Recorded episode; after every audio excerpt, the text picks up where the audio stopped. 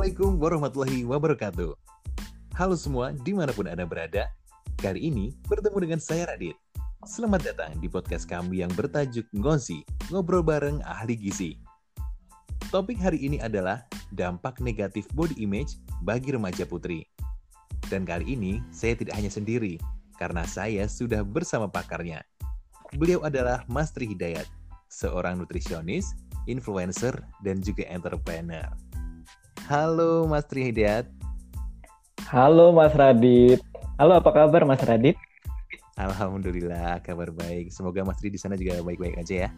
Alhamdulillah sama baiknya Mas Radit. Oke. Oke Mas Tri, hari ini kita uh, di podcast kali ini kita akan berbicara mengenai dampak negatif body image pada remaja putri. Tapi sebelum okay. kita menuju ke materi, uh, mungkin Mas Tri bisa memperkenalkan diri dahulu nih. Oke, baik. Uh, halo semuanya, perkenalkan nama saya Tri Hidayat. Saat ini statusnya kembali menjadi mahasiswa di program studi dietitian Fakultas Kedokteran di Universitas Brawijaya Malang. Oh, luar biasa banget nih Mas Tri. Oke, kita langsung aja masuk ke dalam materi ya. Boleh, boleh. Oke, tadi kan uh, Judul kita adalah dampak negatif body image pada remaja putri. Sebenarnya hmm. apa itu body image?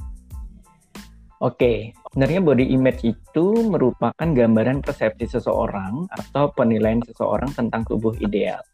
Eh, dan apa yang mereka pikirkan serta rasakan pada tubuh mereka, baik itu dalam hal berat maupun bentuk tubuh, dan biasanya juga didasarkan pada persepsi-persepsi orang lain gitu, Mas Radit. Oh begitu. Lalu apakah body image ini selalu dikonotasikan ke hal yang negatif? Sebenarnya body image negatif itu maksudnya kayak persepsi yang menyimpang dari bentuk tubuh sendiri. Jadi remaja akan menganggap bahwa ukuran tubuh atau bentuk tubuhnya itu tidak menarik gitu. Lebih ekstrim lagi, hal ini kayak membuat remaja berpikir bahwa bentuk tubuhnya nggak sesuai lagi nih dengan keinginannya. Sebaliknya, kalau body image positif itu uh, persepsi yang benar atau positif terhadap tubuhnya sendiri.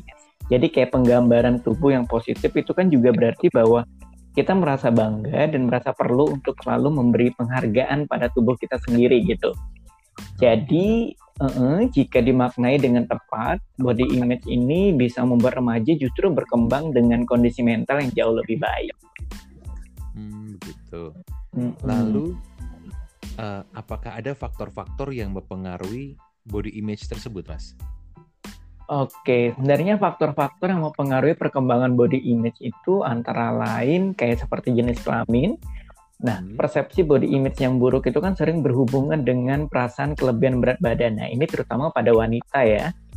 Uh, yeah. Tapi tidak menutup kemungkinan bahwa remaja laki-laki juga lebih memperhatikan masa otot ketika mempertimbangkan body image-nya mereka. Nah, oh, selain jenis kelamin, ada media massa atau media sosial juga mempengaruhi. Jadi media massa yang muncul di mana-mana itu memberikan gambaran ideal mengenai figurnya perempuan sama laki-laki yang dapat mempengaruhi gambaran tubuh seseorang. Tubuh seseorang. Jadi isi tayangan media massa atau media sosial sekarang ini kan sering menggambarkan standar kecantikan perempuan adalah tubuh yang kurus gitu. Jadi dijadikan idolanya kayak gitu. Hmm, jadi seakan-akan uh, mereka uh, wanita itu melihatnya kutilang ya, kurus tinggi langsing kayak gitu ya, seperti seperti yang Jenny. itu gitu. Uh, uh. Jadi K-pop gitu kan.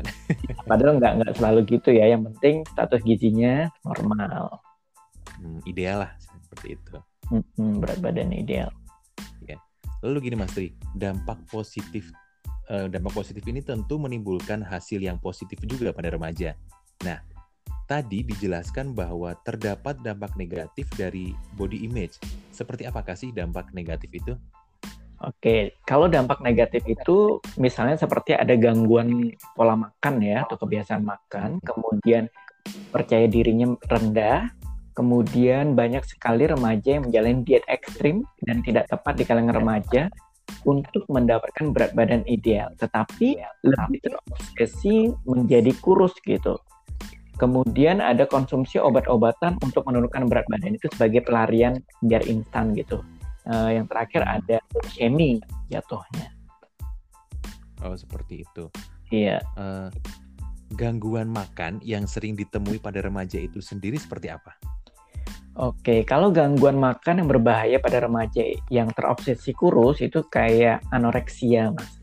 Jadi anoreksia itu suatu kondisi di mana seseorang memutuskan untuk makan sedikit tapi terobsesi dengan tubuh yang uh, kurus gitu. Jadi makan dikit karena karena pengen tubuh yang kurus.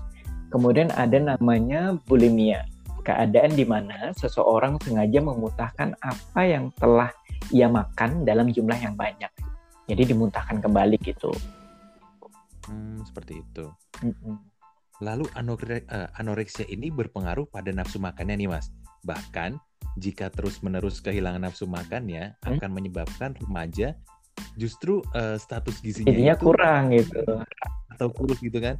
Iya nah, betul. Kalau iya, si bulimia sendiri itu ya benar ya namanya bulimia ya. Bulimia iya. itu sendiri seperti apa? Oke, nah kalau penderita bulimia itu selalu merasa lapar gitu, tapi benci sama makanan. Nah, yang ada di dalam pikirannya adalah makanan, sehingga punya pilihannya gini, makan terus sehingga menjadi gemuk, kemudian berhenti, gitu. tapi takutnya lari ke anoreksia. Jadi jalan keluarnya adalah belajar memutahkannya. Jadi si bulimia ini seperti uh, konflik batin sih sebenarnya Mas ya. Mm-mm. Pengen makan, jadi pengen nggak pengen masuk jadi daging gitu. baik baik baik.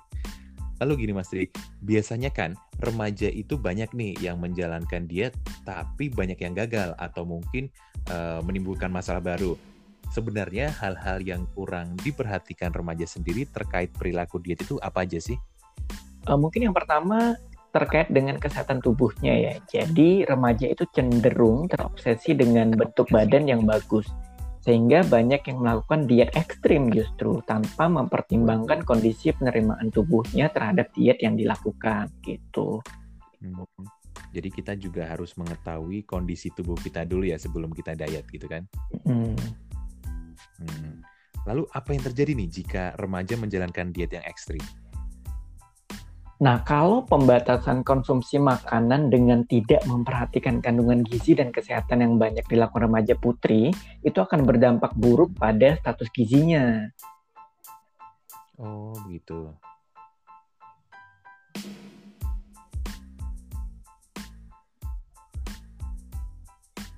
Lalu gini, Mas. Uh, Oke, okay. selain kesehatan tubuh, apakah ada lagi hal-hal yang kurang diperhatikan remaja uh, terkait perilaku dia tersebut? Oke, selain tadi uh, ter terkait dengan kesehatannya, biasanya juga remaja itu kurang berolahraga. Jadi perilaku diet ekstrim ini kurang didampingi juga dengan olahraga yang tepat atau aktivitas fisik yang intens itu tadi. Kemudian uh, ada proses diet kecenderungan remaja ingin mendapatkan bentuk tubuh yang bagus dan selalu pengennya instan gitu tanpa memikirkan secara matang bahwa tubuh juga perlu waktu untuk menerima cara makan yang baru atau di luar kebiasaannya sehingga prosesnya pun nggak bisa cepat sebenarnya. Kemudian perlu juga konsultasi dengan ahli gizi. Jadi persepsi remaja itu perlu juga arahan dari yang ahli dalam bidang diet, misalnya ahli gizi. Jadi sehingga remaja dapat terarah dengan baik apabila ingin menjalankan diet agar dapat berat badan yang ideal, bukan bentuk tubuh yang kurus. Tuh. Hmm. Jadi kita nggak boleh asal-asalan diet hmm. gitu kan ya. Lalu ini Mas Tri, uh, bagaimana cara memperkuat uh, mentalitas citra tubuh yang baik? Iya sebenarnya caranya mudah sih ya mas. Pertama sekarang udah ada namanya 10 eh, PGS, pesan gizi seimbang. Hmm. Kemudian sehat jasmani, rohani dan sosial tentunya dan meningkatkan kebugaran. Hmm. Oh gitu. Nah, tadi itu Mas Tri mengatakan bahwasannya kita harus menjalankan 10 PGS ya? Iya. Nah, PGS itu apa? Ngomong-ngomong? Ya, Uh, jadi PUGS itu pedoman umum gizi seimbang. Nah, dahulu kita mengenal empat sehat lima sempurna. Nah, sekarang ada tadi 10 PGS, pesan gizi seimbang, yang jauh lebih relevan di kehidupan kita sekarang. Nah, isi pesannya itu ada 10, mulai dari yang pertama syukuri dan nikmati aneka ragam makanan, sampai pesan yang terakhir yaitu lakukan aktivitas fisik yang cukup dan pertahankan berat badan yang normal mungkin jauh lebih banyak dari empat sehat lima sempurna, tapi cara ringkasnya ada hmm. juga empat pilar gizi seimbang. Konsumsi aneka ragam pangan, perilaku hidup bersih dan sehat, kemudian aktivitas fisik, dan yang terakhir adalah menjaga berat badan normal. Itu, Mas. Oh, seperti itu.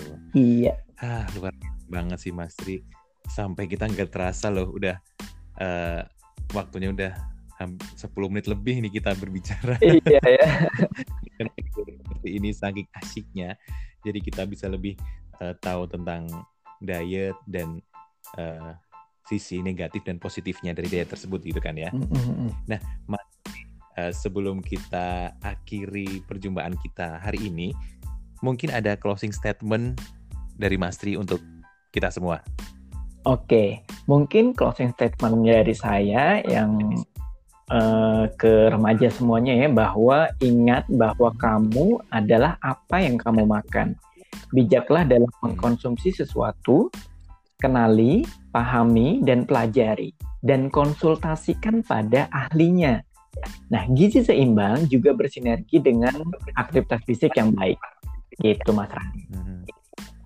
Wah, luar biasa sekali Mas Tri. Huh, aku jadi senang banget nih soalnya uh, saya sendiri juga apa namanya pernah melakukan diet tapi ya asal-asalan aja sih tanpa mengetahui tubuh saya tanpa saya berkonsultasi dengan ahli gizi seperti itu. Wah sekarang harus konsultasi sama ahli gizi ya. Ya banget Mas Tri. Oke Mas Tri, uh, Terima kasih sekali atas waktu yang diberikan dan juga ilmu yang diberikan untuk kita semua. Semoga bisa bermanfaat ya Mas Tri ya. Amin ya robbal alamin. Terima kasih juga Mas Radit sudah mengundang. Oke Mas Tri, uh, mungkin perjumpaan kita kali ini cukup sekian dan uh, sampai jumpa buat Mas Tri ya. Semoga di sana tetap sehat selalu dan kita bakalan apa namanya uh, berjumpa di podcast selanjutnya ya Mas ya. Iya siap siap siap. Oke. Terima kasih Mas Tri. Iya sama-sama Mas Radit. Baik demikian tadi adalah penjelasan uh, dari Mas Tri Hidayat mengenai body image nih. Nah semoga podcast yang telah disampaikan tadi bisa bermanfaat bagi kita semua. Oke, saya Radit pamit undur diri. Sampai jumpa di podcast selanjutnya. Wassalamualaikum warahmatullahi wabarakatuh.